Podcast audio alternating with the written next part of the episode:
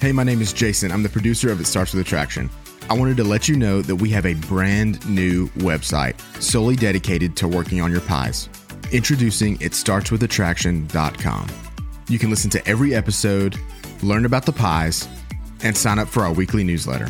Go to itstartswithattraction.com. It starts with attraction, one word. It starts with Itstartswithattraction.com to get signed up today. I love the beginning of the year. For as long as I can remember, New Year's Day has been one of my favorite holidays. And it hasn't really been until the past 10, 15 years that I've loved New Year's Day for a different reason. I used to love it in high school and in college because I loved the New Year's Eve parties and all the sparkles and all of the awesome clothes that people would wear to New Year's Eve parties. But the older I've gotten, the more I have valued sleep. So I actually don't remember the last time I stayed up for New Year's Eve. Although fun fact, my husband and I got married on New Year's Eve and kissed at midnight. So that was super fun. Um, so New Year's Eve has always held a special place for me. But as I've gotten older, New Year's Eve and New Year's Day has been a set aside time on my calendar where I've taken intentional time to reflect on the previous year and to look forward on the year to come and to really think about how have I grown in the past year and who do I want to continue to become in the next year. I think about where do I want to be in three to five years? What do I want to accomplish? How do I want to work on myself physically, intellectually, emotionally, and spiritually? And I really think bigger picture, five years, 10 years, even 20 years down the road, even thinking about when Rob and I are celebrating our 50th wedding anniversary, what are the things that we would have wanted to do together or experience together or accomplish over that time? And I think about that at the beginning of every year only because it's a great time already set aside on the calendar to do so. And that's what I love about New Year's Eve and New Year's Day. It's a time to do business with the past and to dream about what the future can look like. And I love that. And I love setting goals. I love moving towards becoming a better person, which is a huge reason why I even have this podcast to help people focus on becoming the best versions of themselves physically, intellectually, emotionally, and spiritually, because that's what I want to do. If y'all haven't realized already, this podcast is really just an extension of my own interests and desires. And I have amazing conversations with people that I want to share with others, but really I'm having conversations with them because I think that they're really cool. All of that to say, in this episode, we're going to be talking about goal setting, goal progress, and goal attainment. And we're even going to be talking about some of the fad diets or fad, uh, I don't even know what to call them now, but things like the 75 hard that people do or sign up to do. And I'm going to talk about my beef with that if we're going to be completely honest. By the end of this episode, here's what I hope I hope that you have a better understanding of what it means to set a goal, why goals are important for you, and how to go about setting the goals that you really want to work towards this year. Let's dive into today's episode. All right, y'all. I have some beef with some of these new things that are out there that make these amazing claims that if you do this thing, it's going to 10x your self esteem and your confidence and blah, blah, blah, and all of these things out there, all this sensationalism trying to get people to do these diets. Like I wouldn't even call them diets anymore. The, there's a lot of programs or ideas that people have that they're trying to get people to do uh, because it's their brand and it's what they want to do. And one of these things is 75 hard. And I'm not trying to knock the person who created it. I think that there's good intention behind it, but I do have a lot of problems with things like this. So if you don't know what the 75 hard is, it's basically when uh, it's this thing where people, I don't even know how it got started.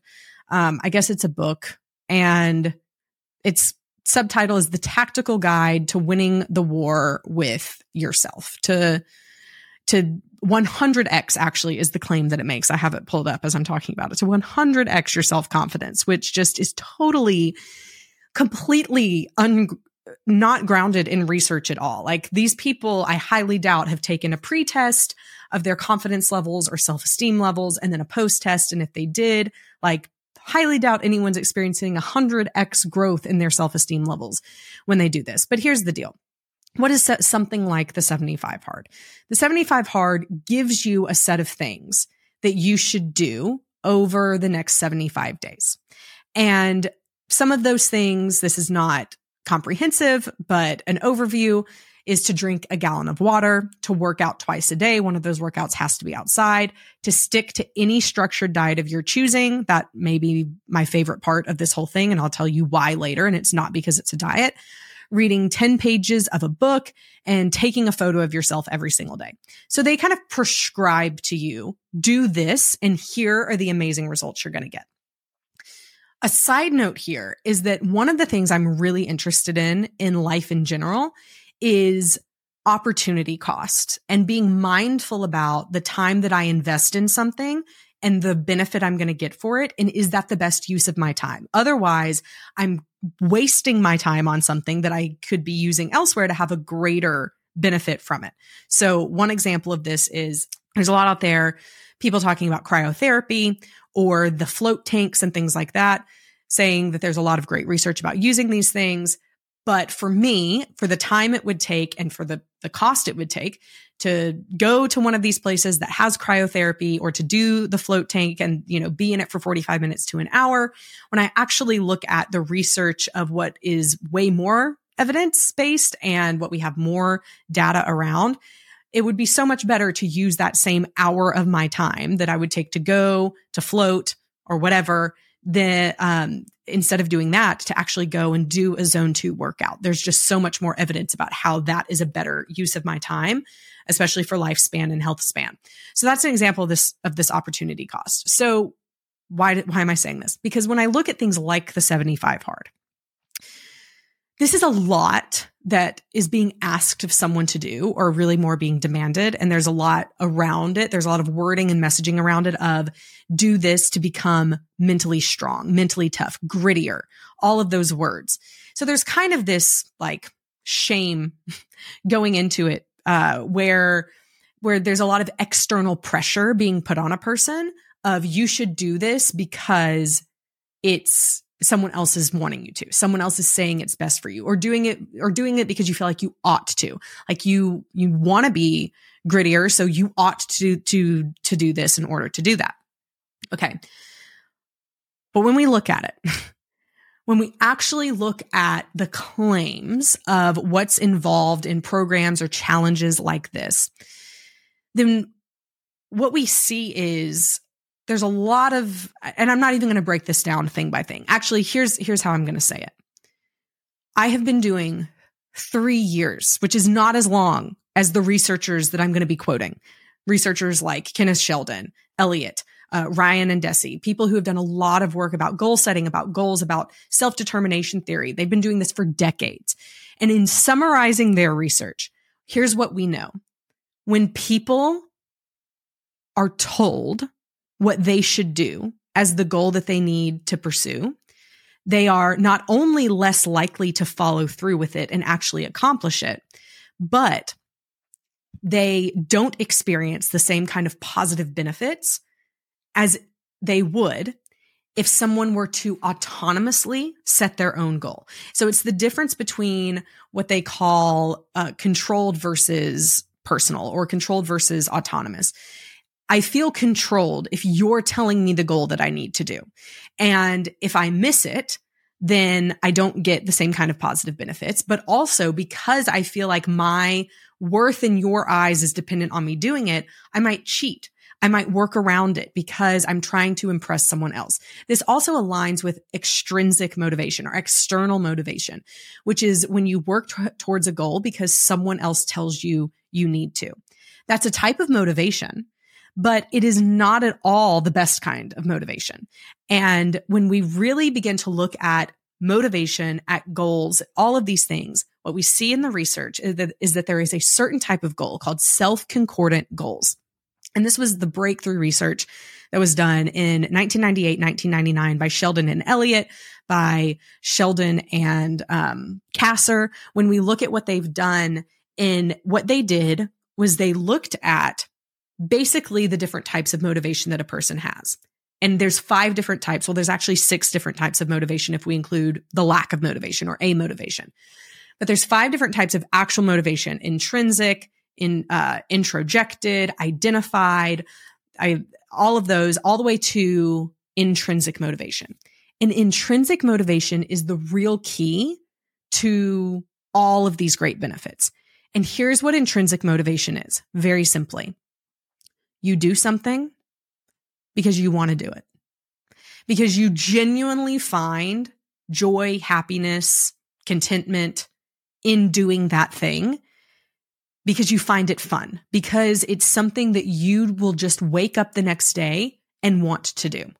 That is intrinsic motivation. And if there was going to be a hierarchy of motivation, then intrinsic motivation is the penultimate. It is the one that is the best because it is the internal drive that keeps people going, even when things get hard. Intrinsic motivation. Now, the types of goals that people set and how it relates to intrinsic motivation really matters. 75 hard, going back to that, is an example. If I am told like in this challenge, the 75 hard, here are all the things you have to do. I don't want to do some of those things. And they could even be things that are good for me, although I would argue that drinking a gallon of water is like, I would really want to see the research on why a gallon. There's a lot of other research out there about uh, it really depends on a person's activity level, where they live, their electrolyte balance. Like, I, I don't know why a gallon of water was chosen, but, uh, you know, for example, again, all of these things are probably grounded in a good reason for this person. And the creator of this probably had an intrinsic motivation to do several of these things when they did it. But the problem becomes when you begin to tell people this is what you need to do for the next 75 days, and then they begin to do that. They actually, if they fail along the way, which there's a high likelihood to do because they're not, every person who signs up for this is not intrinsically motivated to do these things. And if they don't align with what a person's desired future state is, then there is no intrinsic motivation or there, it would be very highly unlikely for there to be any intrinsic motivation to actually follow through with these things. So then what ends up happening is someone signs up for the 75 hard. They get 30 days in. I actually had a friend that this happened to. You get 30 days in and they forgot to take the progress picture of themselves because you have to take a picture of yourself every day. Why? that because someone's telling you to, because it's part of this challenge. He didn't do it that day and just ended up giving up on the whole thing and said, you know what? I'll just start later. I didn't do that part. So I'm just going to disengage. It's actually called goal disengagement in the research. I'm going to disengage. But here's the other thing that happens. When you tell yourself you're going to do something and then you don't do it, which is called goal failure in the specific arena of goals, you take a hit to your self esteem. It may not be a big hit, but there is absolutely a negative effect that occurs to your overall well being. And as part of that, your self esteem. This is why it's really important that you're cognizant and intentional about the kinds of goals that you set. Because the worst thing that you can do is set a goal for yourself just because you joined a challenge at the gym or did the 75 hard because someone dared you to or whatever. And if it's not something that you actually are really wanting to do because you genuinely want to do it, and there's three, there's three things I'm going to share with you in just a minute about what that entails then if you don't follow through with it, which you have a less likelihood that you will because it's not aligned with really anything you care about other than maybe to win or to show someone else you can or you know not have someone say i told you so then when you don't do it you experience this decrease in self-esteem and you're less likely to set a goal for yourself in the future this is how people can easily end up in a state of procrastination or quote unquote laziness. They're not actually lazy. Probably what they've experienced is agreeing to or personally committing and saying, well, I'm going to do this. I'm going to join this challenge, do this thing, whatever. And then when they missed it over and over and over again, they just stopped trying. So then what does it look like to set goals? That you actually want to do that you're going to be intrinsically motivated and driven to accomplish. According to the research, it needs to include three things autonomy, competence, and relatedness. If you know anything about psychology, these are the three factors that are the underlying foundation of self determination theory. And they are also the underlying foundation of self concordant goals.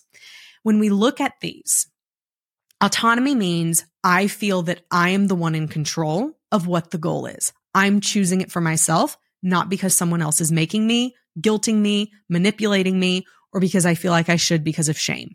I'm doing this because I truly want to do it. The second part of it is competence. Do you actually have the ability to do this thing? And so, for uh, example, last year, one of I, I had two goals. I made two goals for myself in March, and this actually came out of me doing a fitness competition that I failed at horribly and spent a week in utter pits of despair. My self esteem took a huge hit because honestly of what we're talking about because I had signed up to do something because other people were doing it because I I thought way too highly of myself than I should have to, for if we're going to be completely honest. Uh, but it wasn't something I wasn't training for this fitness competition and doing it because I just truly enjoyed the process of it and just wanted to do it whether I won or lost. I was doing it because I wanted to win, which is was probably more extrinsically motivated than anything. And so then when I did it and didn't hit my goal, it devastated me. And so I regathered myself and I, I thought, what is it that I truly want to accomplish? What are the things that I want to do? Uh, physically, like as I look forward, what really matters to me more than anything. And two years ago, I would have said, I just want to look good. And it, like probably my physical fitness journey was way more vain than actually having like a longer term reason as to why any of these things mattered. And more than that, I would just, you know, go to a gym and I love the gym that I go to. I love the, the, it's class based and I love the programming that they do, but I was kind of just following the programming without, without my own really goals for myself of why I was doing any of the things. So last year I went through a, a, a pretty intense process of really asking myself, why am I doing this at all? Why do I work out at all? Why do I focus on my health and fitness at all? And what I what I came to terms with and realized was it's actually not about how I look. It's, I care about this because I want to be able to live my life to the fullest as for as long as I can. I want to be here and be able to do with the most energy what God has called me to do as long as I can do it. I want to be able to travel when I'm 80 years old. I want to be able to walk up and downstairs. I want to go hiking at 80. I want to be able to put my luggage above me, you know, put it into the bins on an airplane without needing help. I like these things really matter to me. And I want to be mentally aware. I want to be, you know, all of those things. And a lot of this came from me also listening to Peter Attia. I started doing one of his courses. Dr. Peter Attia, if you haven't heard of him, he has a really in depth health podcast called The Drive, which is one of my favorites, along with Andrew Huberman love, just inspirations for sure. Both of them are. And so I took time to really realize that's what matters to me. And what I'm intrinsically motivated by in the realm of health and fitness has to do with I, I want to be healthier. I want to be more cardiovascularly fit because we know that VO2 max is highly correlated to longevity. So I want to run and I want to run faster and I want to be, I want to have a lower heart rate when I run. I want to be able to run in zone two and continue to bring my VO2 max up. I want to actually have a higher VO2 max because the higher your VO2 max, it just shows that your body is using oxygen even better. And so a year ago, if you told me to go run for an hour, I would have said, absolutely not.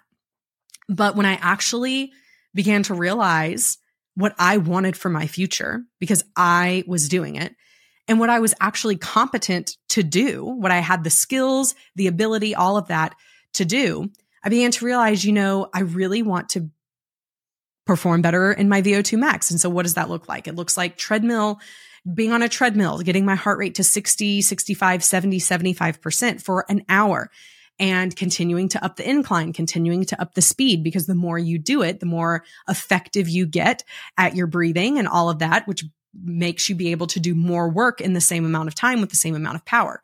And so I began running. I began doing treadmill training. I began doing high intensity interval training with sprints, sprinting at four minutes. And my, since I set that as one of my goals in March of 2022, I tested something called a Cooper field test where it's a it's an easy way for free to do a VO2 max test. It's about 96% accurate. You run as fast as you can in 12 minutes and you see how far you went and then there's a chart you can find online that tells you your approximate VO2 max based on that for your age group. And I was at uh, in 12 minutes I ran 1.25 miles. So not a great time, about a 10 minute pace. But I've been diligently working for nine months now on my VO, on just my zone two training, my VO2 max training. And four weeks ago, so about eight months into it, I retested my Cooper field test, 12 minute max run, and I was at 1.45 miles. Do I wake up every day super excited to do my zone two training? No, but I enjoy doing it. And I'm doing it not because someone else is telling me I need to or I have to or because I go into the gym and it's written up on a board, although there's nothing wrong with that. But I'm doing it because I want to do it. And even when I go into my gym, I'm looking at those what exercises on the board and I'm I'm telling myself I'm here because I want to be. And even though there's hard parts of this, this is overall important to my longevity, important to my health in the future and for now. Strength is very important to me as well. So while it can be hard to do pos- posterior training, like with my deadlifts and my pull ups, those were another big goal of mine this past year. Those aren't always fun or easy, but I'm doing it because I want to. So autonomy competency. Because honestly, if you set a goal for yourself and you just don't even have the competency, if someone says, I'm going to do the 75 hard, but you just had a newborn and you're a working mom and you don't have two hours a day that you can do two different workouts, you don't have the competency right now and you're setting yourself up for failure from the beginning.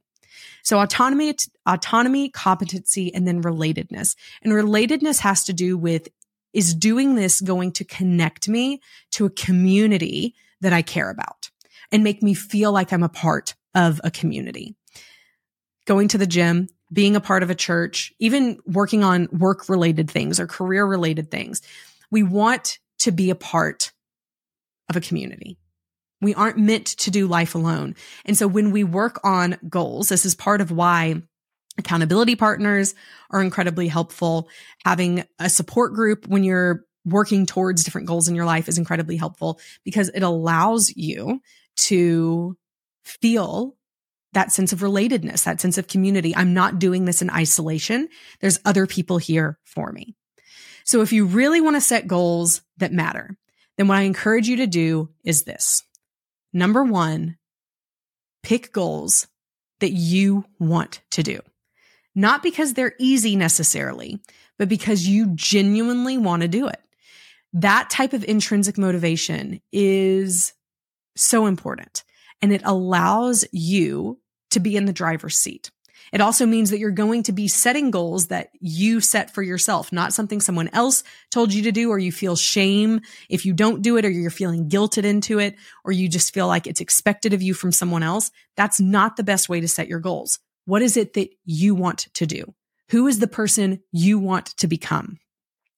And then allow that to inform the goals that you set for yourself. As I said before, there's there's like one or two parts of the 75 hard I think are decent. Uh, if you want to diet, which I don't think diets should be included in every challenge because sometimes I just did an episode about this with Dr. Mel Davis.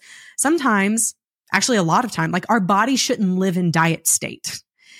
The way of eating that we choose needs to be sustainable throughout our life. And at some point, that just becomes what we have and what in what we are. It's not a diet.